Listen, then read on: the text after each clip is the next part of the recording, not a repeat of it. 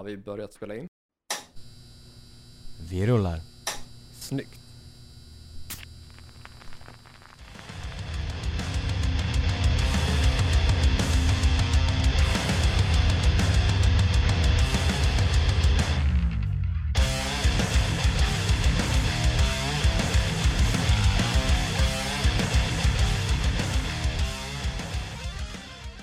Micken känns bra i ordning. Ja, det skulle jag nog säga att den gör. Ehm, Ser bra ut. ja, ja men tack. Detsamma. Hej och välkomna till ännu ett avsnitt av Hårdrock. För fan. Ni lyssnar som vanligt på mig, Korduvett och min kära poddkollega. Joey Borderline. Stämmer bra. Ja men visst är det så. Vi Och är vi- tillbaka. Vi är tillbaka efter en hiatus, eller en, eh, en ja vad är det, två veckors, en veckas Ja, paus? eller alltså, ja. Två Det veckor? beror på hur man ser det. Alltså, Det Ja. är två veckor sedan vi släppte en fullängdare men det är Exakt. bara ett avsnitt vi har liksom pausat Ja. ifrån. Så det är ju en vecka extra. Ja, stämmer. Och då ramlar vi in på avsnitt nummer, eh, 69. det ska det vara. Nice. Tror jag det är i alla fall. det känns som att det är det. Jo, 69. Ja, för jag, jag tror att våran Corona eh, Reloaded var nog 68. Ja, exakt. Det låter rimligt. Hej, Kåre här. Hör snillen spekulera. Det är ju såklart avsnitt 68 vi är på, inte 69. Som vanligt har vi koll på siffrorna. Men, men åter till podden. När man har varit borta ett tag och ska komma in i rutinerna. Men det känns bra. Eh, Det känns svinkul det var faktiskt. välbehövligt eh, och nu känns det som att man har laddad energi och eh, kreativiteten är tillbaka och man har det här jävla anamma att nu ska vi göra fortsatt bra avsnitt och kreativa avsnitt och roliga teman och alltihop. Oh ja, ja, det var välbehövligt. Ja. Och vi- känner oss definitivt back on track. Oh ja, utdelade och redo för att ja, fortsätta podda. Yes, så sitt ner och håll käften för det blir åka av. Exakt. Som vanligt då så har vi ju eh, veckans nyheter. Ja. Det har ju hänt en hel del sen sist, sen vi gjorde vårt förra avsnitt. Så det är till och med två veckors nyheter. Ni Jajamän. kan förvänta er typ en timme nyheter. Exakt, som, som det jävla mastodontavsnittet gjorde. Det blev ju fan 50 minuter av, av nyheter. Kanske inte lika långt idag, men eh, det finns gott om nyheter, det gör det. Ja, Eh, mycket fint att plocka av där. absolut. Vill du eller jag börja? Eh, ja, jag kan inte svara på om du vill börja. Men jag kan tänka mig att börja. Då kan du få börja. Och en av de nyheter som vi har nåtts av under senaste veckorna är Mm. ju då att vi har fått lite besked inför sommaren. Besked som inte är ett dugg eh, oväntade egentligen, Nej. men eh, de större festivalerna har börjat ställa in och flytta om till nästa år då. Ja, och det var ju inte oväntat Nej. egentligen. Nej, absolut inte. Och först ut med att informera om detta var ju då Sweden Rock Festival Mm. och Lollapalooza. Ja. Inte ett dugg oväntat något av dem. Eh, och det är som sagt några av de större festivalerna. Vi snackar tre dagars festivaler med Yes. Eh, 30, 40, 50 tusen Jajamän. i publiken. Jag vet inte exakt hur många som kom på Lollapalooza för två år sedan, men jag hade gissat på att det är typer av alla siffror mellan 40 Ja. och 50. Ja, men det lär det ju lätt vara. Och Sweden Rock brukar lägga mellan 30 och 40. Exakt. Och som sagt, det var ju inte helt oväntat med tanke på att i nuläget med hur det ser ut med vaccinationer och så, så äh, att ha 30 till 40 000 människor samlad, eh, även om det är sommar och du är utomhus så är det ju det är inte hållbart. Det går tyvärr inte. Nej, för den som inte hållit sig uppdaterad på den fronten så var det ju sagt att man inför sommaren skulle ha vaccinerat alla över 18 Ja. i Sverige. Och det håller vi inte riktigt. Nej, nu pratar man om att kanske typ så här mitten av augusti Ja. ha, att ha alla över 18 Exakt. Och är vaccinerade och då är ju sommaren nästan över. ja, exakt. Det är ju liksom svårt att hålla någon typ av festival eller konsert överhuvudtaget då. Så det är ju rimligt framflyttat till 2022 då. Ja, eh, och där har vi också en liten follow-up då, Mm. att vi kan ju åtminstone då ge det något glädjande beskedet att en del band har bekräftats Mm. även då för 2022s upplaga då. Och Absolut. till Sweden Rock Festival så kan ju ju bland annat gå ut med att Guns N' Roses har gjort tydliggjort nu att de kommer vara headliner Mm. även då. Det är ju skönt. Ja. Det är ju absolut en, en bra nyhet både för alltså, de som har köpt biljetter men också för festivalen i sig. För att jag menar, Guns är ju en jävla headliner att dra folk liksom. Absolut, och det är väl kanske de som man främst sålde biljetter på Mm. för ett och ett halvt år sedan, Exakt. ett, två år sedan till och med kanske. Mm. Eh, Så det är väl fint att de som redan har köpt biljett Mm. och kanske gjort det med bakgrund av att då vill få se Guns då, Mm. att de kan känna att de kan behålla sina biljetter. Absolut. Och det är väl kanske betryggande också för festivalen då att känna att man inte liksom tappar så mycket Mm. på det eller inte behöver ha så mycket krångel med folk som vill ha biljetter återbetalda eller återköpta eller nej, så. nej men exakt. För det, menar, det finns ju alltid de som, jag menar, även om det är mindre band som skulle försvinna liksom, som inte kan boka upp sig för nästa år, man måste ta in något nytt. Så det går ju inte att plisa alla liksom. Men har man då de, får man in de headliners i alla fall, som man kanske främst har köpt biljetter för, då säkrar man ju liksom den, att folk kommer och inte löser in sin biljett. Nej men exakt. Och Guns var väl absolut största bokningen Ja. så Absolut. Jag kommer inte ihåg vilka andra som var tänkt att vara headliners. Det var Guns, kan det ha varit In Flames också? jag vill säga att In Flames Ja. var en av dem. Nightwish tror jag var en Ja. av de större namnen också. Eller ett Exakt. av de större namnen. Ja. Eh, men eh, jag tror att Guns var det man satte allra först på Mm. affischen. Precis. Ja men det låter ju rimligt. Och det är ju som sagt eh, en av liksom världens största band igen nu. Så att det drar ju absolut folk. Ja, eh, skönt för svenskt musikliv och kulturliv att ha den delen uppsäkrad och Oh, att ja. då Sweden Rock Festival kanske kan andas ut och känna att man har säkrat upp även för nästa Mm, eh, tilltänkta försök att Precis. arrangera festivalen. absolut. På tal om Sweden Rock, bara en, liksom en side-note där. De har ju, annonserat och jag tror att de kommer göra några till. Men de har ju gjort, de skulle göra någon sån här alltså, livestream Sweden Rock grej. Eh, typ med Thunder Mother och några olika artister som var bokade till festivalen skulle de göra eh, ja men typ livestreamsmässigt nu under Ja, sommaren. det. Ja, det kommer jag ihåg att jag också läste Ja. om. Och, men Thun- Thunder Mother är enda namnet jag kommer ihåg. Mm, jag kommer inte ihåg. Det var inte svinstora namn. Nej. Förhoppningsvis så kanske de ändå kan få till några större grejer. Eh, för det hade ju varit nice, liksom likt som eh, vi, vad var det för festival förra sommaren som gjorde eh, någon typ av så här bygg ert eget tält hemma och kolla på. Men var det inte SRF som hade det? Fast Kanske de, det att de streamade typ gamla spelningar Ja. som de hade filmat. Så det var också. Men det var en till också. Undrar om det var den här stora festivalen i England eller vad fan den heter. Ja, eh, det kan ha varit download. Ja, det kan det ha varit. Precis. Det låter bekant.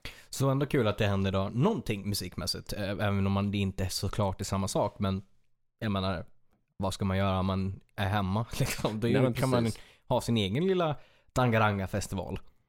Ja, så är det ju. Eh, så det här är ju, mm, ja, i brist på festival så åtminstone något. Absolut. Att liksom typ eh, trösta sig lite grann med. Mm.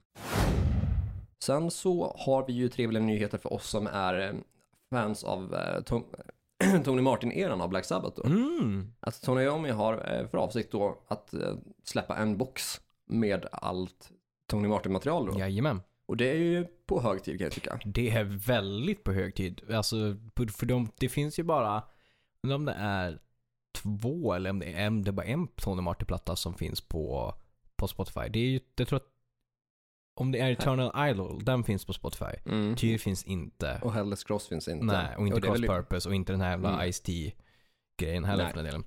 Men så det tackar vi ju bocka för. Och har man då liksom den typen av att man köper åt sig och liksom kan lägga ut och göra en box och göra digitalt och så. Kanske till och med dyker upp material, demos eller någonting sånt som inte tidigare släppts som de kanske remastrar eller något, något roligt sånt, någon B-sida eller vad som helst. Exakt, och det är ju det, något som vi verkligen ser fram emot. Oh ja, för Tony Martin-eran är ju alltså magisk. Tyr, Eternal, men framförallt Helles Cross är ju liksom en platta som är Mm. rakt igenom Oh, ja. förbisedd. Ja, och här kan vi väl också känna kanske lite upprättelse. Ja, Eh, för det är ju något som typ inbitna fans vet om. Mm. Att Tony Martin-eran av Black Sabbath är jävligt bra. ja, Men det pratas ju typ inte alls om Nej. den, alltså inte i närheten av den utsträckning som man pratar om Ozzy eller Dio-eran. nej, exakt. Eller erorna. Mm. I och med att både Ozzy och Dio, precis som Tony Martin, Mm. har kom, liksom kommit Ja. in och ur bandet liksom i perioder. Exakt. Så det är ju fint att se att det dels liksom kommer med största sannolikhet liksom finnas tillgängligt Ja. via streamingtjänster. Men också att man kanske får lite nya demos eller Exakt. liksom kanske någon osläppt låt. Så är det ju. Till och med kanske någon typ av remastered vinyl eller vad som helst. Att Förhoppningsvis. det hade ju varit gött. Det tycker jag låter liksom eh, nästan som ett måste om man ska släppa ett boxset Ja. idag. Absolut. Det varit så jävla skumt om man inte gjorde liksom nya vinyler. Nej, för det gör man ju med Dio-eran och med Ozzy-eran Mm. eller med Dios liksom soloplattor. Liksom det, så då borde man ju kunna, har man äger materialet och där finns det ju pengar liksom. Och Oh ja. också för rätt för fansen som är ett fans av Tony Martin redan. Och det är ju en stor era som är liksom konstigt sett förbisedd för man pratar inte mycket om det. Men samtidigt så var ju Tony Martin med på många plattor och var med från och till, till väldigt mycket i Sabbat. Ja, alltså frågan är om inte han var med i gruppen fler år än Dio. Alltså egentligen, jo. Nästan så. Om man liksom slår ihop hur många gånger som han har varit med eh, turné, eh, platta och sen liksom hur många gånger han har kommit tillbaka liksom. Så jo, det tror jag. Ja, för den första Dio-eran var ju inte alls lång. Även om det blev två plattor så var det typ två, tre år som Ja. det är frågan om. Exakt. Så det är ju liksom ändå ganska så jämnt med dem tidsmässigt, Mm. tycker jag. Så är det ju. Och som sagt, kul för Tony Martin att få upprättelse. Oh ja, det är han att, han, välförtjänt att av. hans karriär får lite uppsving av det här. Ja, för det, det kan den absolut behövas. Kanske till och med öppnar upp för att ha någon form av sabbatspelning med Tony Martin. Hade ju också varit Eller något kul. liknande. Ja, någon, någon typ av projekt, studieprojekt eller vad som helst. Då ska vi rulla in på en nyhet av mig här som eh, jag läste den och tänkte ja ja, det här ju, måste ju vara släppt som ett aprilskämt. Men nej nej, det är inte. Det släpptes efter eh, första april där. Eh, och det är att eh, det berör Lordi och eh, Okej. Lordi ska släppa i oktober så få plattor som sju plattor samtidigt. Eh, Men nytt material. Ja. Det eh, är det det- dummaste det jag någonsin har hört. De gjorde ju någon så här, de gjorde en LP eh, eh, 2020 som heter Kill Collection. Eh, som var en fictional compilation album which, con- which contained songs that Lordi would have written eh, had the band existence between 1970s and mid-19s. Okej. Så det är ju liksom en koncept- konceptplatta. Ja. Och så är det som en diskografi, alltså det är en sån compilation-platta fast det inte är en compilation-platta sägs utan... det? Coveralbum? Ja, Cover och samlingsalbum? Ja, med nytt material som de har skrivit och som att de skulle gjort liksom en ja, men man Jaha, tänker okej, typ en konceptplatta som är såhär, det här är en compilation-platta. Men det är nytt material som att vi skulle ha funnits typ mellan 1970 och 1990. Vilket är ett spännande koncept i sig. Ja. Men då, ska, då har de ju dis- diskuterat, ja, då finns det ju liksom ingen backstory till liksom innan den här compilation-plattorna. För då har man ju ofta släppt studioplattor innan. Så Ja. då ska vi släppa sju studioplattor i oktober som ska vara liksom det som har kommit innan den här compilation-plattan som inte egentligen inte är en compilation-platta utan det är nytt material. Det här, ja, det här är ju svinkonstigt. Det låter som ett aprilskämt, Eller verkligen. hur? Det gör verkligen det. Och då är det så här. Jag, kan, jag har så svårt att se. Vi har ju pratat om det här, vikten av hur många låtar man har på en platta. Mm, Och och vikten också av hur hungrig är Ja. man typ 20 år in i karriären. Exakt. Att då släppa sju studioalbum och jobba på det och spela in och släppa det i oktober i år. Alltså absolut, det finns säkert material som är bra, men att sk- skriva material, vi säger att det är tio låtar på varje och det är sju album. Alltså det är Mm. mycket material som är frågan om det verkligen håller rakt igenom. Det kan ju inte bli bra. Nej. Jag har så jävla svårt att tänka på det. Och Lordi är ju tyvärr ett band som har varit under väldigt lång tid, alltså nästan till Mm. och med från start varit ett band som var, vars plattor har varit max 6 av 10. Ja. Att liksom, det finns ett gäng bra Absolut. låtar, men väldigt mycket fillers. Ja. Och väldigt mycket typ där det tänkta liksom så komiska har blivit bara liksom drygt Exakt. och lite ointresserat. typ. Precis. Utan Och man plockar ut någon liksom låt som- liksom. Ja, precis. Och det blir ju lite som en Steel Panther. Det är liksom första plattan Ja. var svinbra, men att det sen liksom har blivit Ja. mer av samma och mindre originella låtar, Mm. mindre fyndiga texter, Exakt. utan mer bara liksom typ lite tjatigt. Ja, men så är det ju. Och de, de, de här sju plattorna ska ju vara som att de har släppt första på 1970 och sen framåt. Så det ska ju vara lite olika sound och liksom och tema och som att de skulle präglas av 1970, 1980, 1990. Mm. Men jag har ju fort, alltså det är så här, ja, kul koncept, men jag har svårt att se hur det i praktiken faktiskt skulle funka. Utan det känns verkligen som så här, en, två låtar, skitbra låtar, eller så här, ja, okej låtar. Och sen nästa platta, en, två låtar. Mm. Varför inte bara typ Nöja sig med en, tio låtar. Eh, Exakt, så då har man ju faktiskt en bra platta liksom. Men, eh, cred till ett originellt koncept kring just så här konceptalbum. Det är ju nytänkande så, men i praktiken kanske inte det håller. Nej, jag tror fan inte det. Eh, Det är alltså det är en flopp in the making. det känns så. Till nästa nyhet. Vi har ju faktiskt fått en, en ny låt nu som jag har pratat om väldigt länge och sett fram emot. Och det är vi snackar ju Halloweens första singel. Ja. Från deras kommande platta som släpps i juni tror jag. Eh, den var en, eh, en jag tror att den var åtta minuter lång låt eh, med tillhörande musikvideo. Eh, varav också är typ så här, inte radio edit men lite grann åt det så single edit. Så det kommer, när plattan släpps så kommer det liksom den fulla versionen som ska då vara på 12 minuter. Okej, ja. Så det ska också bli spännande att se när man har liksom hört första låten nu som och höra liksom jämföra. Ungefär som de gjorde med typ så här Halloween. Den låten som är typ så här 12 minuter eller om den var 14 minuter och så sen så gjorde de single edit eller radio edit liksom att man har klippt ner liksom partier. Men ändå sjukt när liksom den så här radiovänliga versionen är hamnar på åtta minuter. Exakt, det är rätt sjukt. Det är, ja, det, det är inte jätte radiovänligt kanske med åtta minuter så. inte direkt. Men eh, jag eh, tyckte den var riktigt, riktigt bra. Jag har läst mycket och är många som verkar tycka att den är eh, alltså, väldigt uppskattad. Det låter eh, det låter klassisk halloween men samtidigt som det låter ny halloween. Så det är bra att det Mm. inte bara är en förnyelse på sig själv. Eh, Men också lite Welcome to the Black Parade. Ja, det är introt där. Eh, De första liksom partierna där gitarrmässigt och sång. Eh, Innan då trummorna kommer igång och man hör, ah, nu lät det ordentligt halloween. Men där låter det lite Welcome to the Black Parade. Ja, det, det My Chemical det. Romance Ja. ja. där. Vilket är lite spännande liksom, för att det är inte liksom så här, det låter inte lite utan det är, så här, det är väldigt, väldigt likt det partiet. Ja, det, det, det känd- kändes mycket så. Att det Mm. var liksom ett cirkuskomp som skilde det där. Ja, exakt. Det men verkligen. Ja, samtidigt också, det, det lät ju bra. Ja, det gjorde det, absolut. det absolut. Men det får ju en att tänka lite grann också, typ så här, ny Vad platta. mer kan vi förvänta oss? då? Exakt. Vad kommer vi hitta andra influenser från nyare band som har tagit sig in i Halloween eller liksom sådana saker. Men eh, de fick bra yta allihopa. Med Kiske, med, med Andy Darius, med också Kai Hansen som sjunger en hel del. Vilket är ändå rimligt. Han sjöng på första eh, EPn eller plattan. EPn var det väl? Något i den stilen. Du, du kan eh, power metal Ja, bättre än mig. Jericho i alla fall.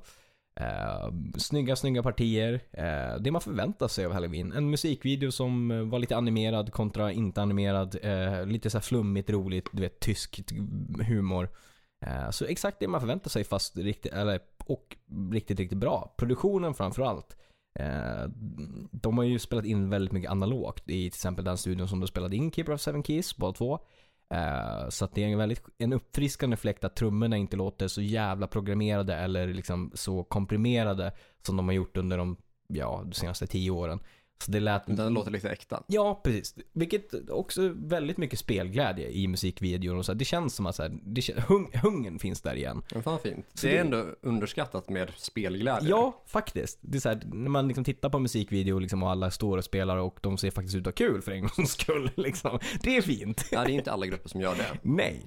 Så att jag, utifrån den här singeln är jag jättetaggad på att höra plattan som kommer. Eh, och eh, med det fina omslaget som vi har pratat om tidigare så tror jag absolut att det kan bli ett vinylköp på den också. Det luktar ju köp. Det gör ju det.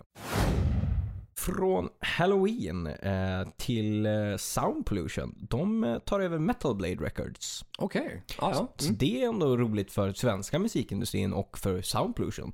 Att de Absolut. får åt sig liksom de rättigheterna och liksom får bära flaggan med Metal Blade och får Mm. utöka sitt bolag. Så det är skitkul för den typen av industrin. Ja, eh, jag funderar på vilka som li- ligger på Metal Blade nu, men vet att de tidigare haft bland annat Syster Ja, och sen precis. också under period haft både Metallica, Slayer och King Diamond Ja, tror jag har legat där en gång i tiden. Så det är ju liksom riktigt bra. Det kan ju också vara att kanske inte vissa band ligger där fortfarande men att man- äger kataloger och sådana saker. Och Mhm. det är ju bra för då kan ju ge- som har en skivaffär kunna ge ut till exempel med så här eh, Vinyl Record Day eller vad det heter. Sådana Yes. saker. Exklusiva saker. Så det är nog skitbra för dem. Mm, taggad på det.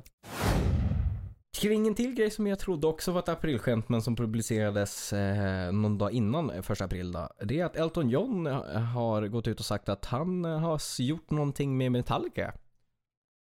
Okej. Ja. Han är väldigt diffus och säger inte exakt vad han har gjort. Kan vi förvänta oss en Lulu Part 2? ja, det är väl en sån där platta som liksom verkligen är i behov av en uppföljare. Exakt. Uh, åh, det här, eh, fan jag vet inte vad jag ska tycka om det här. Nej. Jag är lite kluven till det här. Ja, absolut. Jag gillar ju Elton John för hans liksom, egna material och liksom så. Mm. Eh, Jag tycker att det liksom är, han har ju skrivit liksom, bra låtar. Han är en duktig musiker. Men... Och du kan ju liksom sätta honom bredvid till exempelvis ett Queen eller Guns Roses eller Ozzy Osbourne. Absolut. Och det funkar bra. Men att skriva musik med någon eh, som är liksom som Metallica, det är ju frågan hur, Men hur det är ju jävligt långt ifrån. Det är det ju. Det är ju... för långt kanske utan att liksom ha en naturlig... Exakt. Det är om det ska vara liksom, alltså pianomässigt och så, så är det ju, skulle det ju kunna vara typ såhär The Day That Never Comes eller liksom några sådana grejer. Men då ska ju Mm. man, jag gissar på att han inte bara spelar piano, utan han kommer väl antagligen sjunga då på något sätt. Kanske? Om, Eller? Eller? Ja. ja, för jag tänker Ossi-låten. Eh, Ja, i och för sig. eh, Ordinary Man. Ja, precis, exakt. Där så är det väl bara piano, för han har väl ingen sant.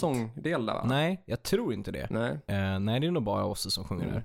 Och liksom den här anledningen till den här kommentaren är såklart Mm. inte att jag har någonting emot Elton Johns sång, Nej, utan, an- utan det är ju frågan om att jag tror inte att det är röster som gifter sig eller liksom går Nej. att kombinera bra stilistiskt sett till vilken musik som Nej, ska framföras. ja, men exakt så. För det blev ju skit när Metallica fram, förde liksom Lulu med Mm. Lou Reed. Oh ja. Det är ju svindåligt på alla sätt och vis. Ja, på alla sätt och vis. Ja, så då gäller det ju verkligen att hitta, Ja, common ground typ. ja, vad är det som vi fungerar här? Vem bör ha vilket utrymme? Exakt, precis. Eller vems musik typ? Mm. Och Ja, hur mycket är det frågan om? Alltså är det en låt eller är det ett album? Mm.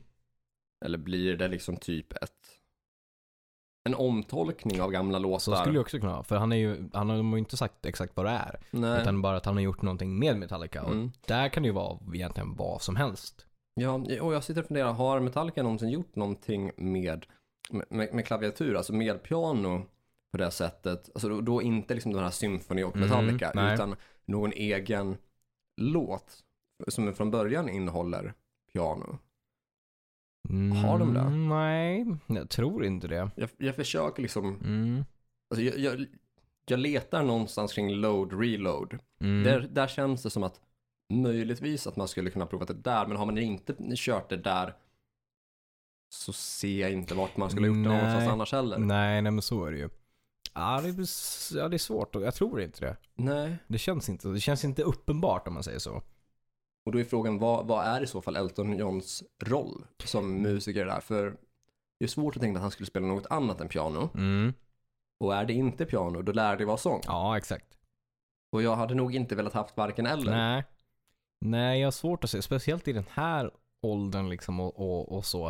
Eh, jag har svårt att se vart the common ground är. Jag är absolut för fusions, men det måste ju finnas en rimlig röd tråd från båda liksom eh, camps typ.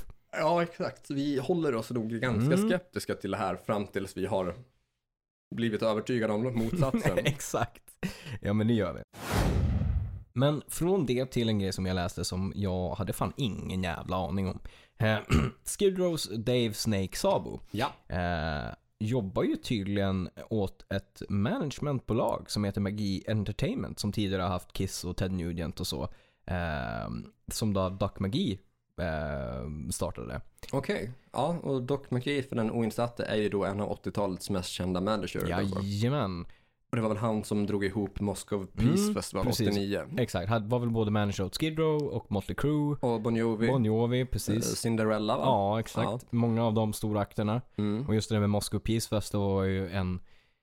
Var inte det något så här hittepå-projekt som Ja. han drog ihop för att liksom betala av sina egna böter efter att ha liksom Exakt. åkt fast för att typ smugglat droger. Ja, alltså, det var alltså, någon typ av Alltså vi snackar kokainskandal. shitloads Ja. av droger medelst flygplan. Exakt. På liksom hans typ turnéer eller under hans flagg på något Ja. sätt. Därav att man drog det, liksom den typen av eh, headline att man drog det över till liksom, att man ska främja USA och Moskva, eller Ryssland och så Mm. skulle det också no Liksom drugs, no alcohol. relations. Ja. Exakt. Mm. Och så har man Så att med man sig fick det Ozzy till att Osbourne. liksom gå under vad som skulle kunna klassas som typ samhällstjänst Exakt. eller så här samhällsnyttig Mm. service. Och vilket är en vanlig väg att gå när det berör kändisar eller stora namn så att liksom Mm. så här, är inte brottet typ mord så Mm. kan man liksom typ låta folk liksom kom, få komma undan med det mesta om man kan liksom så här typ flagga det på något, något som verkar nyttigt för samhället eller nyttigt för landet så med till exempelvis sådana här då välgörenhetsfestivaler för att främja relationen med Ja. Ryssland och för att främja nyktert leverne. Precis. Genom att då boka in Ozzy Osbourne och hela jävla ja, och gänget liksom. Mötley och Skid Row Ja. och liksom väldigt onyktra människor. Fullt jävla rimligt liksom. Det var ju någon, ja vad fan var det? Jag tror att det var Dark Magi som satt liksom i någon loge och gjorde någon intervju med typ MTV eller någonting åt det hållet för det skulle sändas. Eh, det här står ju i- Sebastians eh, biografi då, No Life. Och han kutar in där, sparkar upp dörren och bara skriker att så här, det är slut på vodka, det är slut på vodka. Bara då han sitter där i intervjun, Doc vänder sig om och bara du vet såhär dödens blick. Så, så har har han liksom en stor jävla bodyguard som bara verkligen såhär sakta men säkert såhär jaga efter Sebastian. Sebastian bara wow, I fucked up liksom. Nej, you don't think liksom. Så här, inga droger, ingen alkohol. Sebastian kutar in och bara vodka! Där hade han skulle haft is i magen dock och bara, det är klart det är slut på vodka, för det har aldrig funnits någon vodka. Exakt! det skulle skött det bra liksom. Mm. Hade du varit här i tid så hade du sett att det aldrig varit någon vodka. Nej, precis. Men det, alltså det är ju sånt som man blir så jävla förbannad på. Ja, verkligen. Alltså det är så jävla dumt. Mm. Men eh, jo, kring den nyheten. Det jag läste var att liksom Dave Sauber som då jobbar åt det här eh, managementbolaget har och är eh, manager åt eh, Phil Anselmo och Down. Okej, ja. Och det hade jag ingen aning om. Jag läste liksom att eh, Down hade liksom kommit in med Phil Anselmo och bara, de hade frågat han liksom om, de, om han var intresserad av att liksom vara manager åt dem. Och han hade liksom bara skrattat, men vad fan ni är ju mina vänner liksom och bra vänner. Så här, jag kan inte se att jag skulle kunna vara manager åt er, typ så här. Men på den vägen blev, blev det att han åt, då, liksom, åt det här managementbolaget var manager åt i stort sett Rex och Phil Anselmo liksom och Right. sådär. Ja. Så det är ju någonting som jag inte hade någon aning om. Jag, så här, Nej, jag hade inte koll på det alls. så ingen koll på, ja, jag vet ju att Rachel har ju något jävla tvålbolag som man liksom på något sätt tjänar pengar på. Men de andra har man ju inte jättekoll på vad de, så här, vad de jobbar med. Man vet att det går inte jättebra för Skid Row idag liksom. Nej. Men tydligen då så är det väl ändå ett rätt, rätt typ av jobb att jobba då inom management och musikindustrin. Så att man inte bara går och jobbar på typ, mm, jag vet inte, någon stålverk eller något sådär. Så jag Ja. visste verkligen inte det. Nej, men alltså jag har, eh, alltså även om jag inte hade just den här Mm. kunskapen så har jag koll på att eh, Snake var väl, eh, att han, han jobbade väl på, på eh, typ rockklubb innan Mm. som, eh, undrar, vad, vad, vad var han för något? Var han ljudtekniker eller var han eh, scenpersonal eller Ja, något sånt det. där? Så han har väl ganska mycket erfarenhet av att typ så här arbeta med band Mm. inför och efter gig och liksom typ lite grann också typ rodda i evenemang så Mm. och arrangemang så. Så jag, jag har, ser en tydlig liksom, koppling till varför han Ja. sysslar med just den här biten liksom. Ja men absolut. Så det känns ändå hyfsat logiskt så och han var väl här, skolkompis med Bon Jovi. Mm. Jo men precis. Ha- Har ju liksom, ha- hade ju en fot i musikindustrin i många år innan eh, Skid Row breakade. Alltså vi Ja, snackar om att eh, Bon Jovis debutplatta kom väl typ 84 och Skid Rows 89. Ja exakt. Och om han och Bon Jovi redan kände varandra sedan Mm. innan det så har ju Snake liksom definitivt figurerat i de sammanhangen i säkert en fem till Ja. nästan tio år Absolut. innan det. Så ja, men ja, rimlig uppgift för Ja, honom då. ja men det tycker jag. En annan koppling som jag läste, eller koppling, en, en, ja men Kim Marcello hade uttalat sig eh, kring eh, Europe och eh, Out of this World-eran. Att de, eh, hur han kommer ihåg att de hade liksom tackat nej till att spela in en låt som heter Look Away. Som senare gick till Chicago som blev deras number one single. Och jag lyssnade på, på den låten, för jag hade inte hört Look Away tidigare av Chicago. Eh, Jag känner inte till den heller. Nej, det känns, även om det var liksom number one så är det ju liksom inte, kanske inte en av deras absolut största hits. Men Och det ändå kan- en stor låt. Ja, och som kanske liksom inte var eh, så stor i Sverige heller. Nej, nej men precis. Men eh, när jag lyssnade på den så bara, ja men vad fan. Det var ändå tydliga Europe-vibbar på den så här. Alltså utan att det liksom låter Europe. Men jag skulle absolut kunna höra med att Europe skulle, kunna göra gjort det. Ja. Ja. det var lite så här eh, balladigt, eh, typ Towers Calling eller liksom... Ja, och Towers eh, Calling är väl out of this world också. Ja, precis. Så det var ju verkligen en av de liksom så här, de lite lugnare låtarna, lite mer så balladig, eh, stor låt med mycket så symfoni eller mycket synt och så. Så att det var ändå så här, ja, Vad om de tackade nej till den då. Ja, Eh, vem, vem, vem eller vilka personer skrev den här låten funderar jag på? Alltså är, är det typ ett Desmond Child-arbete eller är det ett, ehm, vad har vi för namn som är kopplade till, till låten eller originalversionen?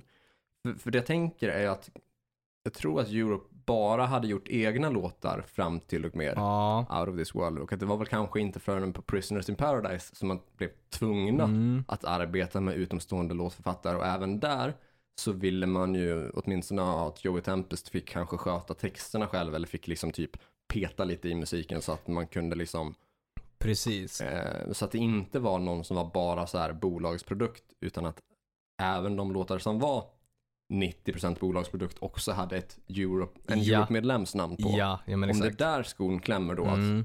man inte fick tillåtelse att justera i låten eller Mm. så, in, eller inte tillräckligt mycket för att ge River cred till någon Nej. medlem. Nej men exakt. Jag tror att det är lite så, för det jag läser det var att det var, eh, den var skriven av, eh, skriven spe- speciellt då också till Europe av Diane Warren. Som är, är liksom en väldigt känd låtskrivare som bland annat hade precis skrivit megahits som eh, Alone och These Dreams for Heart. Okej, så det är ja. ju liksom stora hit. Alone till exempel var ju en av Ja, liksom, det är väl Hearts absolut största, precis. Det är väl den och Barracuda. Exakt. Och då hade han ju skrivit av den här specifikt för Europe. Eh, och Key Marcello hade då liksom sagt att han liksom, åh jävlar det här var ju en superhit. Eh, och det var ju bara en demo då liksom att han kunde redan höra liksom Joey Tempes röst och mina gitarrer på den. Eh, och alla i stort sett eh, i bandet var ganska liksom taggade på det. Förutom Joey Tempest då, som nästan var liksom kränkt av det här. Och hade liksom yttrat sig att fan Europe är ju inget jävla coverband. Och därifrån var det liksom, de tog inte, Jo- Joey kunde liksom inte ta låten för Mm. att han kunde inte se liksom att någon annan skulle ha stått som tydlig låtskrivare Ja, men då Europe, har vi typ. liksom svaret Ja. där då. Och då, då var väl spaningen ganska så liksom korrekt så. Ja. Och Joey Tempest har väl rykte om att om, om man inte har det fortfarande så Mm. åtminstone har haft ett hyfsat stort ego så. Ja, gud ja. Eh, och, och, och med viss rätt liksom Ja. så. Men samtidigt liksom så bör man ju kunna lägga det åt sidan lite grann ibland när Ja. rätt tillfälle liksom Exakt. ges, när rätt möjlighet ges. Jag menar är det ändå liksom om man känner att fan det här är en hit och det av en sån som har skrivit hits. Jag menar det finns ju mycket liksom exempel på, ja men men när vi snackar egon där folk har skrivit låtar av till exempel Kiss som har blivit riktiga hits liksom och sådana Mm. saker. Eh, så att eh, det gick väl inte sämre för Europe, absolut inte. Men å andra sidan, det hade ju också kunnat gynna dem med ännu en stor hit till exempel. Om Ja. de hade fått lagt sin prägel på den. Mm. Och om det liksom var typ en, en riktigt stor hit för Chicago Ja. så hade det kunnat vara det för Europe också. Absolut, speciellt när Europe var ju ändå liksom väldigt stor då liksom med Final Countdown och Mm. sen Kul ändå på något sätt att liksom, det, verkar som att man har valt mellan band som heter efter, något Exakt. efter jag har skrivit den specifikt till er. Europe. Ja, vi tar den inte. Nej, Ja, eh, Chicago. Ja, om inte det så blir det Boston. eller, eller Kansas. Liksom, ja, men Eller Swedish Erotica kanske. Ja, exakt. Man måste ha någon, någon typ av sån koppling. Liksom så här, riktigt så här fetish när man skriver låtar. Att det måste vara Mm. Jag världskoppling. tänker mig en grupp som heter som en stad, eller som ett land, eller en kontinent. ja, Är Asia lediga? exakt. Men nog om det. Eh, Och till en eh, mer personlig koppling. Eh, Vi är ju såklart inne på Save Noise. Vi har ju hunnit släppa två akter. Eftersom att vi inte gjorde något avsnitt förra veckan. Nej. Så det vi släppte först ut där, det vill säga förra veckan i tisdags tror jag var. Eh, Så släppte vi... tag sedan. Det är ett tag sedan. Så släppte vi sångaren, eh, eller den nuvarande sångaren i alla fall, inte originalsångaren, men står ändå sångaren i Nazaret. Eh, tidigare sångare också, eller om man fortfarande är sångare i Krokus. Eh, och det är ju Carl Sentence då. Så det är ändå ett jävligt fett. Man har Nazaret, även om det inte är originalsångaren, han kan ju inte sjunga för fem öre längre dock, men det är ändå ett bra namn. Eh, och sen idag, idag, igår släppte vi, eh, i, i förrgår för Ja. er som lyssnar nu. Häromdagen. Exakt, i tisdags denna vecka. Så släppte vi den feta akten Johnny Gioli från Hardline och Axel Rudy Pell.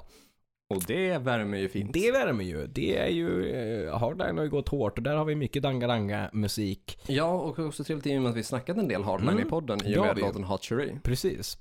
Så att det, det är väldigt fint och att han var liksom på och han var liksom på på en gång och ville, ville ställa upp. Han eh, sa att han gillade Sverige jättemycket. Han, han sa, och så sa han, eh, ja eh, I really love Sweden. Um, I mean I, I married a Swedish woman så. det är skön liksom. Så det var ju askul att han eh, ville liksom ställa upp på det. Eh, och de har också slängt ut eh, den nyhet, nyheten eh, när vi slängde ut den och det verkar vara jättemånga som han fick ju typ så här tusen kommentarer och gillningar bara sådär liksom. Så det blev bra spridning på det och det verkar som att just det hårdrocks melodiska rock-communityt verkligen stöttar det här. Men det är jävligt fint Så att det är riktigt roligt. Mm. Svinkul för er. Och sen så har vi väl en sista nyhet eh, som är berörande också podden då. Ja, det har jag koll på. Ja, Ja, jag hade på känn att det, det kommer ja upp nu. det gör det. Och det är att vi har fått vår absolut första 100 dollars Patreon. Det har vi absolut. Så det förtjänar en tuta. Det gör det. Och i och med det så ville vi väl ge en shoutout då till Johan Ahlqvist. Mm. Eh, även känd som Jack 7. Jajamän, var det absolut första Ja. 100 dollars Patreon där. Och cash som har dragits dessutom. Det har det, det, Så är inte nå- inga det- tomma ord. Nej, nej. Utan eh, det är liksom verkställdes där. Jajamän. Han var först med att skicka mordhot också till podden. Ja, så det var liksom två, två stora milstolpar i, i podden som han är creddad till. Ja, och som bekant så kärlek börjar ju oftast med mordhot. Ja, så är det ju. så då, på tal om mordhot, liksom, när mamma och pappa de låg något avsnitt efter och lyssnade på det här. Och då så får jag liksom ett meddelande pappa bara Vadå mordhot? Vem? Vad? Jag bara, nej men det, det, var liksom ett, ett kärleksfullt mordhot. Det var Ja, liksom ja, ingen, han bara, med. Ja, fan jag var beredd på att sätta mig i bilen och åka ner liksom. Men det var fint. Ja, absolut, absolut. Eh, och vi vill kanske då meddela våra lyssnare om vad, vad det innebär då. Mm. Vi har ju då sex nivåer på vår Patreon då. Japp. Alltså patreon.com slash hrffpodcast. Eh, där den lägsta nivån då man kan donera till oss är en dollar i Mm. månaden då. Där man får massa typ så här bonusmaterial eh, i form av bilder och text Ja. sånt som vi inte publicerar någon annanstans. Eller, Ja. eller långt innan vi publicerar på andra ställen. Precis, första tjing på nyheter och Ja, sånt. eh, ja, och en del så här print screens från diverse konversationer och mail och sånt där Mm. fram och tillbaka. Eh, ja, högt som lågt. Ja. Eh, ibland väldigt personligt, ibland eh, typ inte alls särskilt personligt, Nej. men eh, ja, väldigt varierande grad helt Ja, enkelt. exakt. Och andra nivån där är då 2 dollar, där man får typ lite så här extra videobloggar och typ så här filmat content Ja. så. Från podden då. Exakt. Och den tredje nivån är 5 dollar då, där man får bonusavsnitt en gång i veckan. Mm. Bonusavsnitten är då ja, runt en halvtimme i regel. Ja. Det står 10 till 20 på, eh, på Patreon-sidan men det stämmer ju inte alls utan Nej. vi brukar snitta på typ halvtimmen. Jajamän. Och fjärde nivån är väl då 10 dollar där man dessutom får önska teman till en bonus. Mm. Femte nivån är 25 dollar där man får önska tema till en fullängdare då. Eh, och sen ska det väl kanske dras en två gånger eller tre Mm. gånger eller något sånt där. Till slut hamnar på typ 50-75 dollar eller något sånt. Ja, exakt. Eh, Medan sista och sjätte nivån, 100 dollar där, är att man får vara med i ett avsnitt. En fullängdare Ja, då, exakt. av podden. Och då alla de andra sakerna också dessutom under då. Givetvis. Så vi ska ju diskutera ihop oss då med våra kära 100 dollars Patreon Mm. om vad för tema vi ska snacka om då Mm. tillsammans. Precis. Så det kommer ju bli spännande. gäst. Ja, det blir ju första Patreon-gästen som får vara med i ett, ett fullängdsavsnitt. Eller ett avsnitt i huvudtaget på Ja. så sätt. Eh, kring också 5 dollars grejen eh, eller 10 dollars grejen där får man ju önska ett, ett bonusavsnitt. Men vi har ju fortfarande corona-deal för det är ju corona. Ja, det är fortfarande corona, Ja, ja. så att Mm. blir man 5 dollars så får man också önska ett, ja, ett eh, bonusavsnitt då såklart. Exakt, Eller medan- ett tema på det. Ja, medan då de på 10 dollar får önska två Stämmer. bonusteman. Rätt ska vara rätt. Eh, och det är väl typ det som vi har från Ja. podden främst. Vi har ju också sett en sjuk ökning via typ så här eh, Acast. Där vi Ja, typ haft väldigt lite procentuellt av våra lyssnare. Att Ja. vi liksom har väl ganska mycket nischat oss mot Spotify och har Ja. väl också förväntat oss att det är Spotify folk ska lyssna genom genom att det är liksom en musikpodd så. Spotify Ja. är det själva mediet för att streama musik. Ja, exakt. Eh, så det är väl främst där som liksom lyssnarna har legat innan, att vi har haft Mm. typ, så här, typ 90% via Spotify. Mm. Medan typ s- senaste månaden så har vi ökat ganska bra på Acast. Och Mm. vi hade typ så här 2 500 lyssnare Ja, den månaden, senaste månaden via Acast. precis. Och det är ju ändå jävligt bra liksom. Det är riktigt bra. Och mm, också så här, inte chockerande men mm, intressant att vi just bara har ökat på Acast liksom. För det känns ju som sagt att det känns som att den primära är Spotify, men det kanske inte är liksom. Jo, alltså, jo, det är det ju fortfarande. Men ändå att det är från, eh, från de där 10 procenten Mm. som Acast låg på till en början till att det har stigit nu till kanske att ligga på runt en 30 procent Det är, ändå. ändå, det är ju en bra höjning. Ja, jag vet inte varför liksom, det Nej, blir så plötsligt. det kanske är om, jag vet inte om det är att våra typ lyssnare har Mm. typ också upptäckt Acast kanske lite mer Mm. i och med att vi har pratat om lite grann om och också i samband med liksom Corona Reloaded att man Mm. liksom kan så här höja och sänka hastigheten Just lite grann. det. Att vi där vi pratar om liksom så här, research-delen Mm. typ. Om man vill gå tillbaka till någonting eller lyssna in sig på någon så här fakta typ att vill man lyssna Precis. typ så snabbt Något specifikt. ja, Mm. så har man den möjligheten så. Och jag använder ju också den möjligheten ibland liksom typ som om om jag ska lyssna på en podd eh, men ska sova till exempel, Mm. då kör ofta Acast för att dra ner till 0,9 eller 0,8 typ. Mhm. för att liksom ha ett behagligare tempo så. Ja. Men typ ska jag typ ut och gå eller något sånt där eller komma igång på morgonen så händer att jag höjer till 1,1 eller 1,2 istället Alright. liksom så. Beroende på också vad för typ av podd det Ja. är, hur liksom tempot är från början. Ja. Det finns ju en del som liksom är väldigt speedade ändå liksom och då behövs Ja. det kanske inte höjas. Jävla fort. Mm. Mm. Eh, men ja, kan, kanske är det något med det att göra. Det kan ha varit så, absolut. Eller så är det liksom att vi har hittat ut lite grann ur hårdrocksbubblan, att det inte bara är liksom Kan vara så också att det är mer generellt liksom från, ja, från hårdrocksbubblan till, till mer. podd-communityt Ja, överlag exakt. kanske.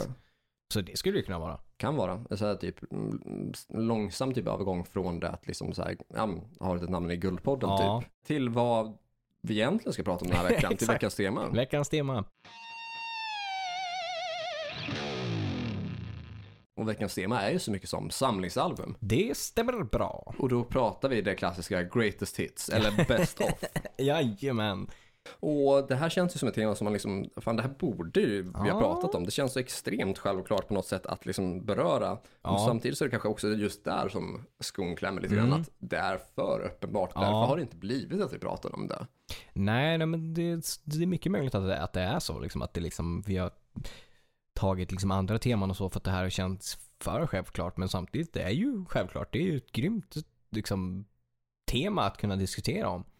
Ja, och det är väl kanske därför som vi nu liksom när vi har gjort typ nästan 70 liksom Mm. eh, fullängdare kommer in på att ja men vi kanske ska ta lite av de självklara i alla Ja, fall. Liksom. absolut. Fast nu känns det som att det är det oväntade att ta det självklara. Exakt. det har liksom, liksom eh, blivit en, ja men switcheroo där. Ja, the old switcheroo. Eh, Så det är alltså det vi kommer snacka om idag. ja, Och det finns ju så jävla mycket punkter där att beröra. det gör det. Eh, var vill du att vi ska börja?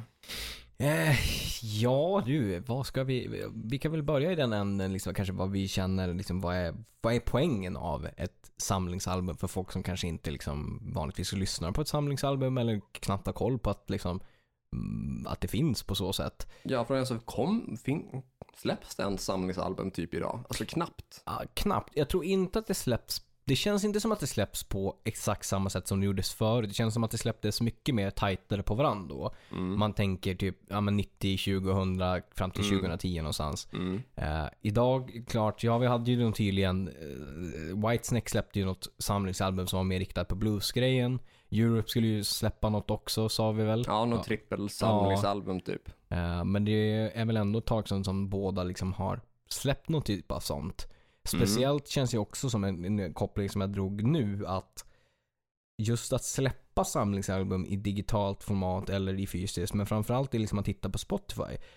Om man räknar de liksom så här, eh, samlingsalbum som vissa band har, så har de ju ändå ytterligare ett samlingsalbum utan att det är det. Och det, är- det är det här typ såhär, This, This is, is, Europe. Ja, ja. Det är ju Mm. också typ ett samlingsalbum. Ja, för det var lite grann det som jag var inne på. Eh, att liksom idag så ser du ju typ inte riktigt samlingsalbum i samma utsträckning. Nej. Utan det är ju då de här this is. Ja, exakt. Spotifys egna, det här är det här bandet Ja. liksom. Och där det liksom varvas material från alla släpp. Ja, Och kanske också någonting där en artist är featured artist Ja. på någon annans verk. Typ Precis. Så, för att liksom så sammanfatta ex, liksom hela bilden av men vad, hur låter den här artisten Ja. egentligen. Eh, och där kan det väl liksom vara typ ganska många låtar beroende på hur pass Ja. mycket en artist har gjort så. ja men så. Men samlingsalbumet som sådant var väl egentligen så att vi förväntade oss att man skulle kunna runda av ja, en hel diskografi på typ en CD då. Mm. Och då snackar vi oftast typ 20 låtar. Ja. Vi tänker en fyra minuters låt på, fördelat på 80 minuters potentiell musik. Så. Ja, men exakt. Och då var det väl tänkt att du skulle liksom återspela hela bandets karriär Mm. så. Att du tog ganska så jämnt plockat över Mm. mm. diskografi då. Exakt. Att det blev kanske två, tre låtar per platta så. Ja, rimligt. Och att det var väl lite en typ så beginners guide. Ja, men lite så. Alltså, dels som såklart att för någon som sägs med seriens upptåg att man vill lyssna på liksom, man gillar hela liksom, liksom, diskografin som man har liksom, några best of och spelar den i bilen eller på stereon eller you name it. Men också kanske ett, som du säger, en beginningsguide för någon att hitta in till bandet utan att behöva gå igenom hela diskografin, alla låtar på plattorna, utan Mm. att få ett, ja, men en överbild av vad, liksom, vad är det här bandet för något. Yes, så alltså vill du liksom typ upptäcka en grupp så, Ja. så är det en ganska bra Ja. början, absolut. Eh, och framförallt liksom så att du behöver liksom inte eh, köpa en platta och liksom hoppas på att Nej, alla ska exakt. vara bra så, utan du får en väldigt bra, alltså du har ju plockat russinen ur kakan redan. Det har du ju, absolut. Eh, och jag minns att liksom bland de första, eller de samlingsalbum som jag minns tydligast själv Mm. var att ett av mina första, en av mina första CDs var ju Greatest Kiss då, Mm. från 96-97 där. Det var en av mina första fyra skivor totalt då. Mm. Och det är ju en ganska så bra överblick eh, för att det samlar in då, ja men ganska mycket musik och Ja. ganska många skivor. Och jag minns tydligt hur jag köpte eh, Mötley Crues Classic Mötley Crüe typ Mm, just det. 2003, 2004 typ. Mm. Och då har man ju plockat typ en till två låtar från varje platta plus något bonusspår eh, från typ Decade of Decadence. Kanske att det var en låt live, möjligtvis. Men jag tror typ inte det. Nej. Eh, och det är väl ett smidigt sätt så. Och Mm. framförallt typ också om det som så att man inte är ett superfan av en grupp liksom. Nej. Att det kanske krävs att man är väldigt liksom så här ehm, ganska så inbitet fan för att gilla typ varje låt på varje skiva. Ja. Eller, eller liksom åtminstone acceptera varje låt på Ja, varje skiva. Så. Ja. så det är väl ett smidigt sätt så på det här sättet att köpa Mm. en sån platta. Och mm, det här låter också märkligt för folk som är kanske av en viss ålder. Att, Mm. alltså, vi gick ju i skivaffärer Ja, och då det fanns skivaffärer i varje stad. Alltså, Ja, exakt. Inte bara liksom när man kommer till storstan eller där det faktiskt finns någon vinylbutik utan när Mm. det fanns alltså, riktiga CD liksom, eller musikaffärer på, där de krängde DVDer och, liksom, och, och CDs. ja. Alltså, det, det gjorde det ju förr i tiden. Ja, Det absolut. fanns i varje liten stad. Mm. Eh, och dessutom så kunde du köpa då plattor i, på, på, på allt ifrån liksom Åhléns till Ja. Coop till Ja. eh, att du hade en riktig serieaffär Exakt. till liksom Typ eh, OKQ8 ja, och sådana saker. Mm, och den lokala videobutiken också. Jajamän. Så det är ju en jävla skillnad mot hur det är nu. Att nu är det ju liksom typ bara tio största städerna i Sverige som har en renodlad skivbutik. Så. Jajamän.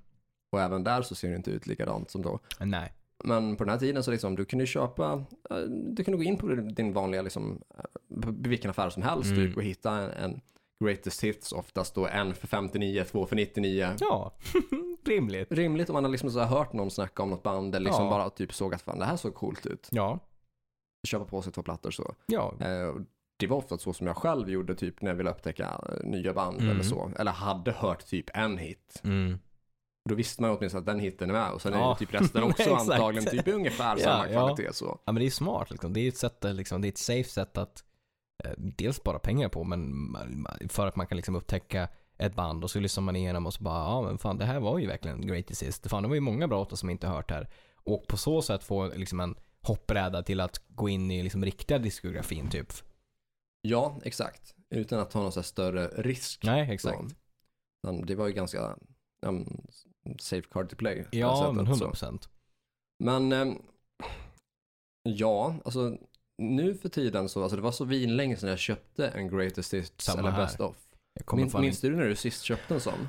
Åh gud.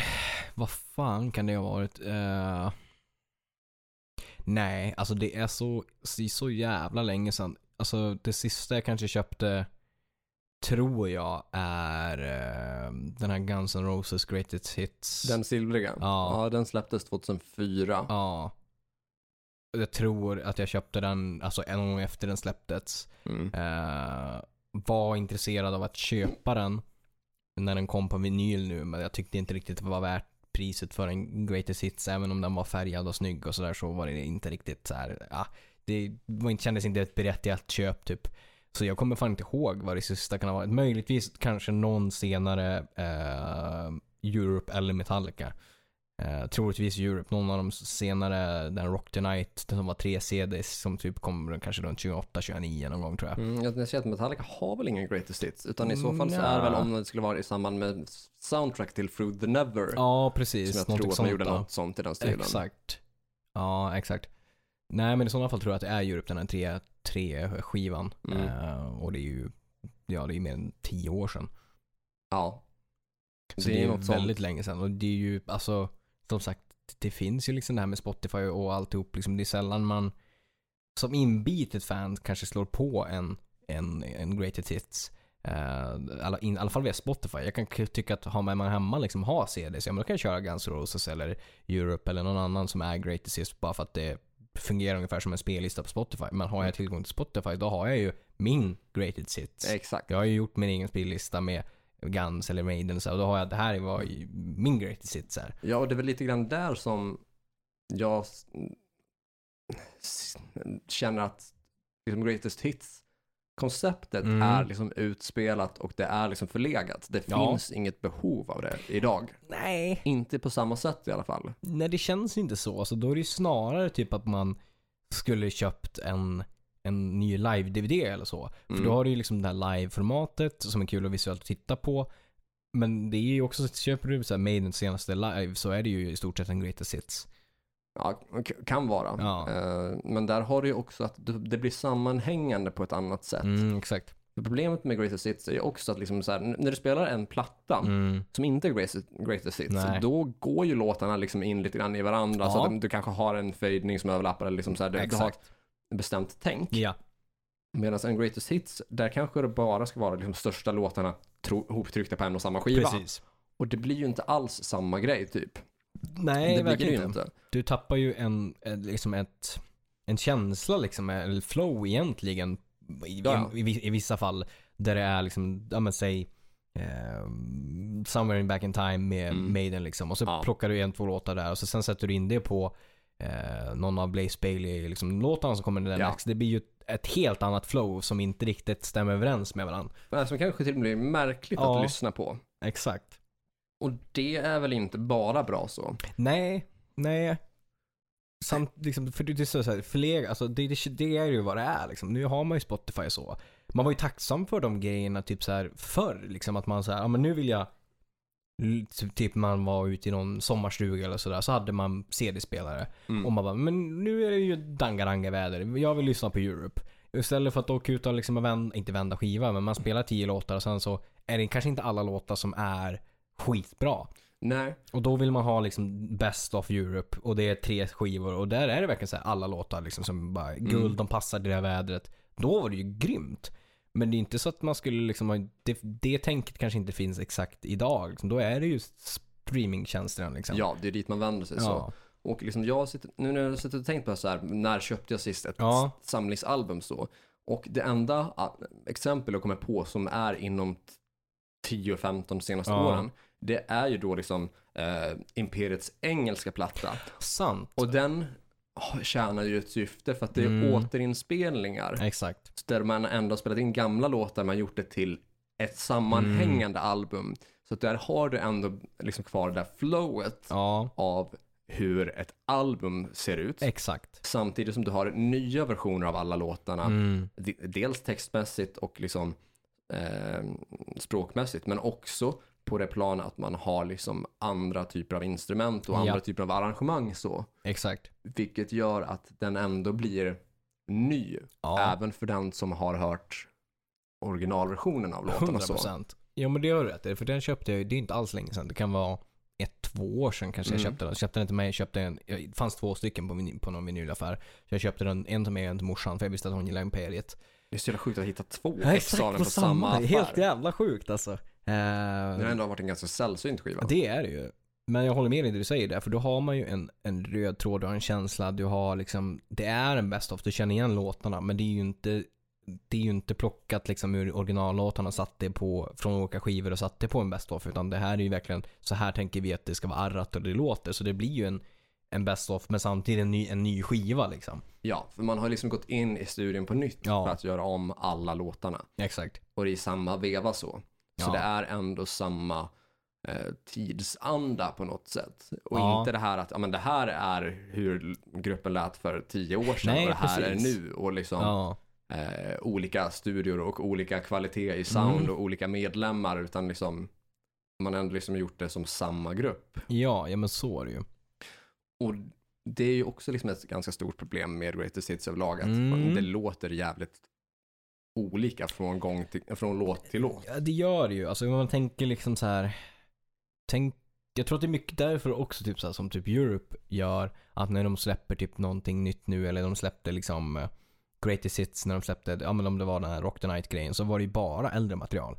Det var ju, ja, kanske typ den här Final Counten 2000 eller något äckligt Ja, den kan ju dra åt helvete. Ja, den kan ju dra åt helvete. Men det var ju inte... Till och med mer än Final Countdown 2017. Ja, exakt. Och då var det ju liksom så här, de hade ju Secret Society, de hade Start from the Dark, men det var ingenting därifrån. Och jag tror att ska de släppa någonting nu så kommer de ju knappast ta någonting från Last Look Eden, eh, eller liksom Bag of Bones eller någonting nytt, utan för det blir ju sånt, jä- jämför liksom senaste Europlattan med eh, Wings of Tomorrow eller liksom, eh, eller Final Countdown. Det blir ju sånt jävla spretigt hopp i ljud liksom, i vad man vill spegla liksom. Mm. Vilket är ändå så här. Ja, det ska ju vara en greatest hits och man vill ju ändå spegla vad greatest hitsen är. Men det blir ändå så konstigt på samma skiva liksom. Ja, det blir bara märkligt på många sätt. Ja. Men eh, om vi ska diskutera liksom så här, när kan det ha varit lämpligt att liksom släppa en best of och liksom varför så? Mm. Eh, för det måste ju ändå finnas liksom någon form av gräns för liksom när får man göra en best of så? Exakt. Eh, ska liksom, typ hur många album måste en grupp ha fått släppt för att göra best of så? Mm. Alltså, jag kan ju tycka att liksom man borde väl i alla fall typ som kanske typ i typ i Europes fall släppt liksom en, två, tre, fyra, fem. Ja men typ en i alla fall en fyra plattor kanske. Mm. Det, för det känns det som, då har man ju ändå mycket att plocka på och kunna bygga liksom en, en great hits utan att det blir så men vi har släppt två plattor och så blir det bara några låtar som är utöver. Men då skulle man kunna bara lyssna på plattorna rakt igenom typ ändå. Mm. Så det känns som att man måste ändå ha lite kött på benen typ. Ja, alltså jag, jag skulle nog kanske säga att gränsen vid typ fem Mm. album eh, för att få släppa ett samlingsalbum Mm. så på det sättet. Och har man släppt färre än fem album, eh, då vill jag inte se ett samlingsalbum. Men däremot hade jag kan, jag kan acceptera en box då, där man liksom har Precis. alla låtarna med, Ja. plus demos eller B-sidor från singlar då Mm. som inte har varit med på album. Nej. Eh, och kanske något live eller något sånt här mer. Ja. Men inte för liksom en samlingsalbum på mindre än fyra, liksom, eller mindre än fem plattor. Nej. Så. För att då blir det liksom som att, ja men då kan jag väl bara köpa skivorna som de är Precis. istället. Typ. Att det, blir, det finns någon form av gräns ändå för vad som är acceptabelt. Jag tänker att ett problem där med en grupp som vi bägge tycker om väldigt Mm. mycket är till exempel så uh, Skid Rows, Ja. um, 40 Seasons, Ja, där man har tre studioalbum att plocka från. det är liksom, det är ganska tight. Och Ja, vad, det- vad står liksom, den samlingsplattan är ju majoriteten från Slave to Grind och första plattan liksom. Ja, alltså det är ju typ fem låtar från bägge typ. Ja. Plus kanske tre, eller jag tror att det är tre låtar från tredje skivan Ja. och sen också Forever-demon. Ja, exakt. Jag menar om du har halva Slave to Grind och halva första Mm. plattan, ja men då kan vi väl köpa hela första plattan Exakt. eller hela Slave to Grind. 100%. Vi har ju inte ett behov av hälften hälften. Nej, nej, alltså då skulle jag ju hellre liksom, även om jag suttit där med med liksom en CD-spelare, en vinylspelare, då hade jag hellre bara bytt skiva liksom och, och kört de två rakt igenom istället för att det är på en, en samlingsplatta. Det jag tyckte liksom så här att till exempel Europe gjorde bra med den, som jag tidigare nämnde, som var Rock the Night, var ju att jag kan tycka att det är roligt när de släpper att det finns en funktion, funktion typ att om, säg Row hade remasterat Walk with a stranger eller något Ja, sånt, att det hade ja. funnits med. Och det gjorde ju liksom eh, 2004 kom den Rock the Night, The Very Best of och då hade de ju med de klassiska låtarna. Men de hade också med typ så här, I Cry For You akustiska versionen. Eh, tidigare släppt Sweet Love Child, Here Comes the Night som var ett outtake. Eh, Yesterday's News också som också var liksom så här outtakes och demos som var liksom har gjorts i ordning från Prisoners in Paradise. Eh, låtar som A Long Time Coming som inte fanns med på någon platta. Det är sådana grejer som också passar in från de här erorna. Som Ja. de har spelat live, men som aldrig liksom hamnar i plattan, men som folk faktiskt bara känner till och bara, ja men som du och jag säger liksom, fan Walk with a Stranger, det är en av Skid Rows bästa låtar. Ja, men Ja. sl- släpp den på en best of då och gör det ordentligt. Ja, liksom gör, gör det på det sätt som, som fansen vill ha, som de Exakt. förtjänar liksom. Och då jag menar, har man ett sånt maxat liksom best of med ett tänk med att det inte bara ska vara Run to the Hills utan att det ska vara best of sådana saker som fansen, för fansens skull. Då köper jag det. Absolut, då köper jag en best of. Ge mig den på vinyl och sätt den på tusen spänn. Jag köper den så länge Walk with the Stranger är med. Ja, men nästan så. Alltså det, det ska ju till något extra där för att det ska vara värt det. ja. För hade vi fått ett, ett samlingsalbum från Skid Row där man hade kört Walk Back to Strainer bland annat. Mm. Eh, och jag hade gärna sett också typ eh, Can't Wait Till Right Mm. Here och Rescue. Ja, Kanske även Knock Knock. Men alltså att man plockar fram liksom gamla demos Exakt. och liksom ser till att få dem att låta proffsigt. ja. Då är det ju definitivt värt 100%. det. Eh, för att man vill ju inte bara ha liksom halva plattorna av liksom Nej, redan etablerade skivor så. nej, nej men så är det ju. Och man vill ju som sagt ha den här helheten. Så menar, skulle man köra liksom, ja men to the Grind och man ska köra första plattan och så kör man från de erorna med de liksom eh, demosarna som fanns. Då får du ju fortfarande samma känsla på dem och så får du ändå någonting nytt i det hela. Liksom en ny platta liksom med, med liksom, ja men ger du fyra demos som inte har varit släppt tidigare, som du har gjort om ordentligt, då får du ändå en ny produkt på något Ja, sätt. och då är det ju liksom ganska så förlåtet. Ja, 100%. Du, du får ju en annan approach där. Ja, ja men verkligen. För problemet blir ju också eh, för, för vissa grupper att du kan ha tillräckligt med material att plocka från, Mm. men att man, produkten känns inte ny, att den inte tillför någonting. Nej, nej. För se en grupp som Mötley som vi just pratade om, Ja. att de har ju släppt åtta samlingsalbum Mm, och två boxar. ja. Och dessutom utöver det så har de två stycken EPs Mm. med sex spår var som kallas för raw tracks då. Just det. Vilket egentligen typ är demos och eller live-versioner av redan liksom befintliga låtar. Ja. Så du har ju släppt hur mycket liksom så här, samlingsmaterial där som helst Japp. Utan att ha släppt särskilt mycket ny musik. Så Nej. att det känns bara som att där verkligen skrapar du botten av ett redan tomt paket. Ja, där känns det ju väldigt så här cash grab och skrapa Mm. i, liksom som du säger. För jag menar, där, där fyller det ingen funktion. Det är mer bara, ja men vi har inte, vi har inte släppt en ny studioplatta. Eh, men vi Men vi gjort, gjorde en ny singel. exakt, så då gör vi en ny best of Mm, och så hittar med vi- den singeln. Ja, och så hittade vi en till demo från en låt som vi redan släppt i tre Eh, versioner. exakt, man bara ja, det, Ja, fast det här hade- nej. det, det funkar liksom inte. Speciellt då, vad är poängen om man då släpper liksom ett, en ny samlingsplatta och det som sagt är samma och du har släppt åtta och det är så här, det skiljer sig någon Mm. låt. Då är det i stort sett samma sak, bara nytt omslag och annars är det samma. Va, varför ska jag lyssna? Då kan jag liksom lyssna på den samlingsplattan som jag tycker är bra och sen slå på den där jävla låten på YouTube. Ja, fast du mjölkar ju verkligen liksom varumärket här in absurdum. Och du, alltså det är ju verkligen så att du förlorar mer på det än vad Mm. du tjänar på det. Ja. Eh, för alltså, jag fattar att ett samlingsalbum kanske säljer lite. Mm. Eh, alltså att, har du, är det första samlingsalbumet, då kanske Absolut. till och med säljer riktigt bra. Ja. Det är fine. Eh, men om du liksom ska släppa samlingsalbum på samlingsalbum Mm. så blir det att även de som tycker om bandet börjar tycka mindre bra Ja, ja. om bandet. Att det 100%. blir liksom väldigt tjatigt och det blir liksom, eh, ja det blir brist på bättre ord, horigt. Ja, ja men det- så är det ju. Man säljer ut mer och mer Mm. av det som en gång i tiden har varit bra. Man vattnar ut det. Ja, ja men exakt. Man går bland. exakt. För att citera Nicky Six. Ja. Nej, det, är- det, det är tragiskt liksom när det blir sådär liksom. Och för att det, det ger ju ingenting nytt.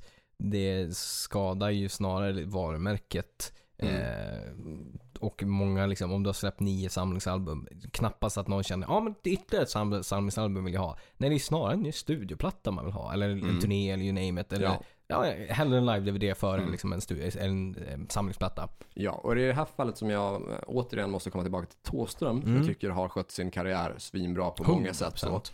Och där är det ju sådana saker som att eh, han har typ inte släppt solo, eller samlingsplattor förrän banden är nerlagda. Ja det är sant. Och då Ebba Gröns då samlade singlar då tänker Mm. jag på, eh, där man, som vi nämnt tidigare, Grön var ett sånt band som släppte singlar som inte hamnade på albumen. Nej. Så att då släppa samlade singlar, Mm. då är ju det, det compilation-albumet bara sånt som inte finns på studioalbum. Nej, Då fyller det tydlig funktion så. absolut. Och på samma sätt, och den, jag tror att den kom, så jag vill säga att den här kom 87, jag kan vara fel ute. Eh, alltså då samlade singlar då, Mm. och det är låtar från 78 till 82. Ja. Sen så hade Imperiet sitt första samlingsalbum Kickar, som jag tror kom 90. Mm. Eh, och då är, det, då är det återigen singlar som man har skapat ihop från 81 till 87. Just det, ja. Med sånt som eh, där majoriteten inte varit med på album. Nej. Och då återigen tydlig funktion så. Ja. Eh, plus att man också hade samlingsplattan Studio slash live. Och Mm. därmed liksom B-sidor, eh, sånt som inte har återutgetts och sådana lå- live-låtar som inte har funnits på live-skivor. Ja. Och det är väl typ lite så man vill ha det. Ja, det måste ju liksom ge någonting nytt. Mm. Eh, liksom antingen att man släpper sin första, liksom, eh, som du säger, liksom en samlingsplatta. Ja men fan rimligt. Det, det var ett behov av det. Ja. Eh, Men inte åtta likadana. Utan då ska det ju vara, ja men släpp två till. Ja fine. Mm. Men då är det ju någonting nytt som behövs. Liksom B-sidor eller demos eller Mm. ett visst specifikt koncept av Ja. vad vi släpper. Alltså antingen outgivet material eller eh, liksom best of, Mm. men när bandet typ är nedlagt. Absolut. Så att man, det inte kommer ny musik, för att då blir det ju som Mötley som liksom Ja. släpper en ny, eller som har liksom släppt typ en ny best of ungefär typ vart tredje år. Ja, lite så.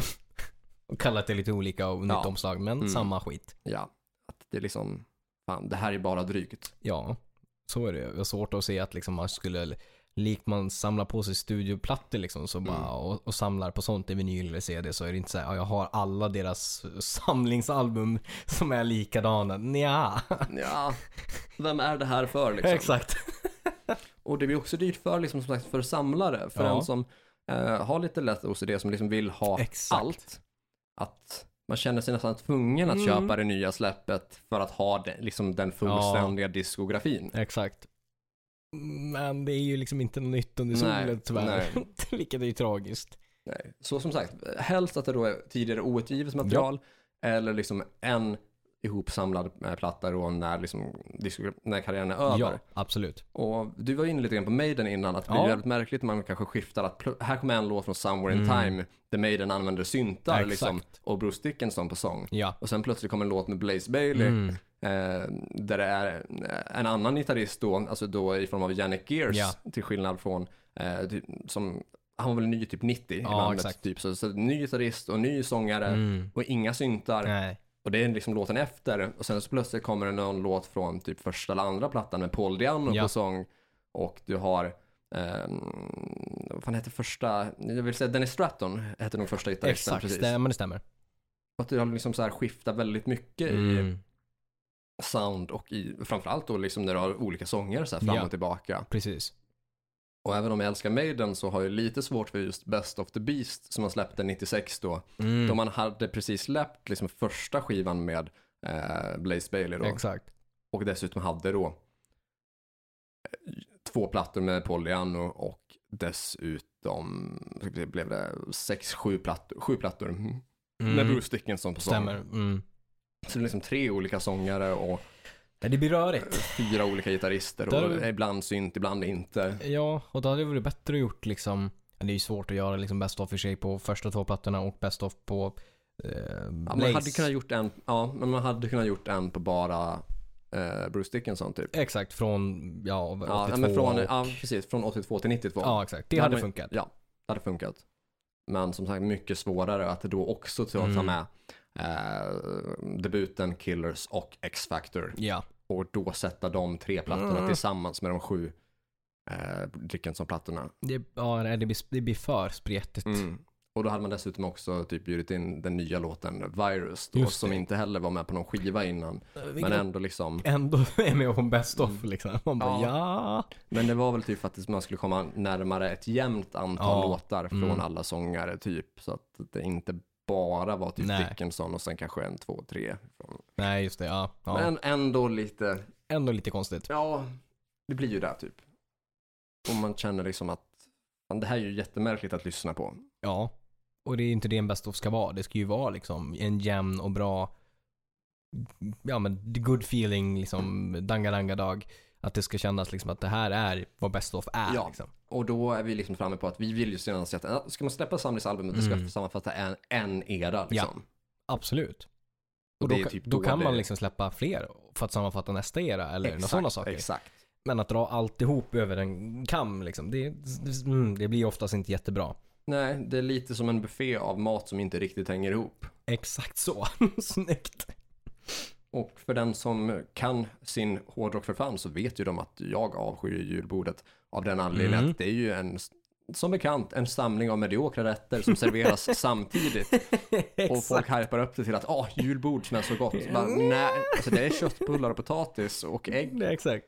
Det Så här du- basic grejer som du kan göra när som helst. Exakt. Frukost och lunch annars liksom. Ja, alla dagar om året. Exakt. Och nu tycker folk att det är världens grej för att det är ju mycket samtidigt. Ja, inte Det gör direkt. ju inte att, att rätterna blir bättre var för sig. Nej, det är, det är sant. Eller ens tillsammans. I många av dem som inte ens går ihop. Nej, exakt. Så man får vara väldigt noga när man lägger upp det på samma Ja, tallrik. Att exakt. det liksom får vara avdelat. Så att det där får inte röra det där. För att det, Det är viktigt. Ja, Jag håller med. Det är ett jävla skevt koncept det där. Ska vi kanske runda av där och säga att vi har kanske lite tips att bjuda på. Det har vi. Mm. Reminder också, bli Patreons. Ja, absolut. Och också eh, svinstort tack till alla som är Patreons och de, de som har blivit det under Oh, det här ja. uppehållet.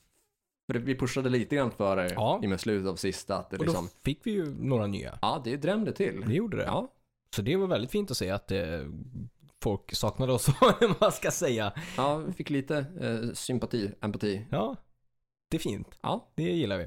fint. Ska jag börja? Ja, absolut. Du kan definitivt börja. Jag hittade en, eh, jag ska faktiskt tipsa om en live-DVD. Eh, som finns på YouTube då såklart. Eh, som jag hittade ganska nyligen. Eh, den är från 2003. Det är en full konsert. Det är mm, ja, bra ljud, bra bild. Eh, och det är med Quiet Riot. Eh, med då Kevin Dubrow, originalsångaren är på sång. Också då Frankie Benali på Trummor. trummor och eh, basisten också som jag nu har glömt eh, namnet på men också var med och spelade med bland annat Whitesnake och Dio. Eh, um, sjukt bra. Eh, Kevin DeBrow sjunger riktigt, riktigt, riktigt bra. Eh, Setlisten är väl liksom det Quiet Right var. Hade väl kanske väl sett lite mer av typ rough cut eh, perioden där. Mhm, mhm. Eh, men i övrigt en så här, best of setlist med, som inte är liksom 80-talet utan början in på 2000 där Kevin DeBrow sjunger riktigt, riktigt, riktigt bra. Eh, och med tanke på att Frankie Melani ganska nyss gick bort och Kevin DeBrow gick bort ett kort tag efter 2003. så Han gick bort runt kanske runt 2008, 2009, 2010. Mm. Någonstans där tror jag. Ja, jag kommer aldrig ihåg när det är. Nej, men någonstans där. Eh, så är den, den är riktigt bra. Så det, är- det är ett tips till mig, eller till mig, till er, från mig. till mig. Nej men riktigt, riktigt bra. Gillar ni Quiet Riot och liksom även om ni bara ser någon typ av liksom, om de best of grejerna live så är det ett, en bra live-DVD. All right, ja. Jag vill då tipsa om eh, Ja, något så udda som en bok och en DVD och tre CDs Okej. i ett och samma släpp då. Se där. Eh, och det här är alltså då min upplevelse av, av, av mitt absolut bästa best of-köp så. Mm. Och i och med det så kom jag på att det kanske, ja, den här, den, den här tror jag släpptes 2010 då. Okej. Och det är då Backyard Babies eh, Coffee Table-boken Them XX. Mm, just det. Och det är alltså då en typ 200-250 sidor stor, alltså stor tjock eh, bok i liksom hård papp. Mm. Eh, snyggt designat omslag med eh, så tryck som står ut lite grann från den så att du liksom så känner trycket utanpå. Ja. Eh, och utöver att det är liksom en grymt bra design så är det som sagt, du har en eh, Best of-CD där Yes. eh, som är då 12 låtar med Mm. liksom eh, två platt- låtar från varje platta som de hade släppt då Mm. som verkligen sammanfattar liksom att det här är greatest hits så. Mm. Och det är väl okej på det sättet för att då har du dels den liksom så här basic sammanfattningen men du har också två andra CDs där Mm. där du har alla typ så här eh, B-sidor och Mm. liksom så här eh, sånt som de inte har släppt innan Just det. och där du liksom har maxat dem så att det har typ så här 30 låtar av eh, tidigare outgivet material och B-sidor, singlar och sånt där som inte är med på albumen. Så att du har, du får på den här samlingen med både det som är så basic för eh, liksom beginners guide to Backyard Mm. Babies, men också det som eh, verkligen ett inbitet fan vill ha. Plus att du har då en eh, DVD med på Eh, det, jag tror att det är dels musikvideor till alla låtarna Ja. som, eh, som de då hade musikvideor till plus då eh, Jetlag the Movie som är någon sån här turnéfilm Ah, just det. Backstreet Babies. Och dessutom så här mängder av svinbra fotografier från hela bandets karriär då. Det är riktigt nice. Från det liksom till osignad grupp eh, av 16-åringar till liksom typ 2009-2010 då man liksom eh, tog paus Ja. bandet. Eh, så det här tycker jag är en av de absolut liksom bästa samlingarna som jag har Precis. köpt eh, av en grupp så. Det är riktigt bra. För att den liksom tilltalar både visuellt då med alla de här bilderna från Ja. hela karriären eh, och också, hur boken ser ut till att det liksom sammanfattar både gruppen basic med den här 12 spårs best off Ja. till liksom allt det här bonusmaterialet. Det är ju riktigt grymt. Ja, och den var jävligt prisvärd också. Mm. Eh, Så det, det är min rekommendation helt enkelt. Superbra. Rekommendation både till liksom folk som vill köpa en Mm. samling men också till folk som funderar på att släppa en samling. Att Ja, liksom, så här kan du göra. var lite mer kreativ än bara en best of liksom. Ja, exakt. Eh, Så med de orden så rundar vi väl av Mm. dagens avsnitt. Eh, Vi har en Patreon som ni ska stötta, patreon.com hrffpodcast. Vi har Facebook-sidor där vi heter Hårdrock. För fan. Eh, Vi har en butikflik där också där ni kan köpa Jajamän. merch. Vi har en eh, YouTube-kanal där ni söker på Hårdrock. För fan. Vi har Instagram-konton där du heter Korvett, ett ord. Du heter. Joey Borderline, ett ord. Sen kan ni dra iväg ett mail till hrffpodcast.gmail.com. Och det är väl typ det vi har. Det är det vi har. Eh, nytt avsnitt nästa vecka. Fram tills dess, lyssna på Hårdrock. För fan.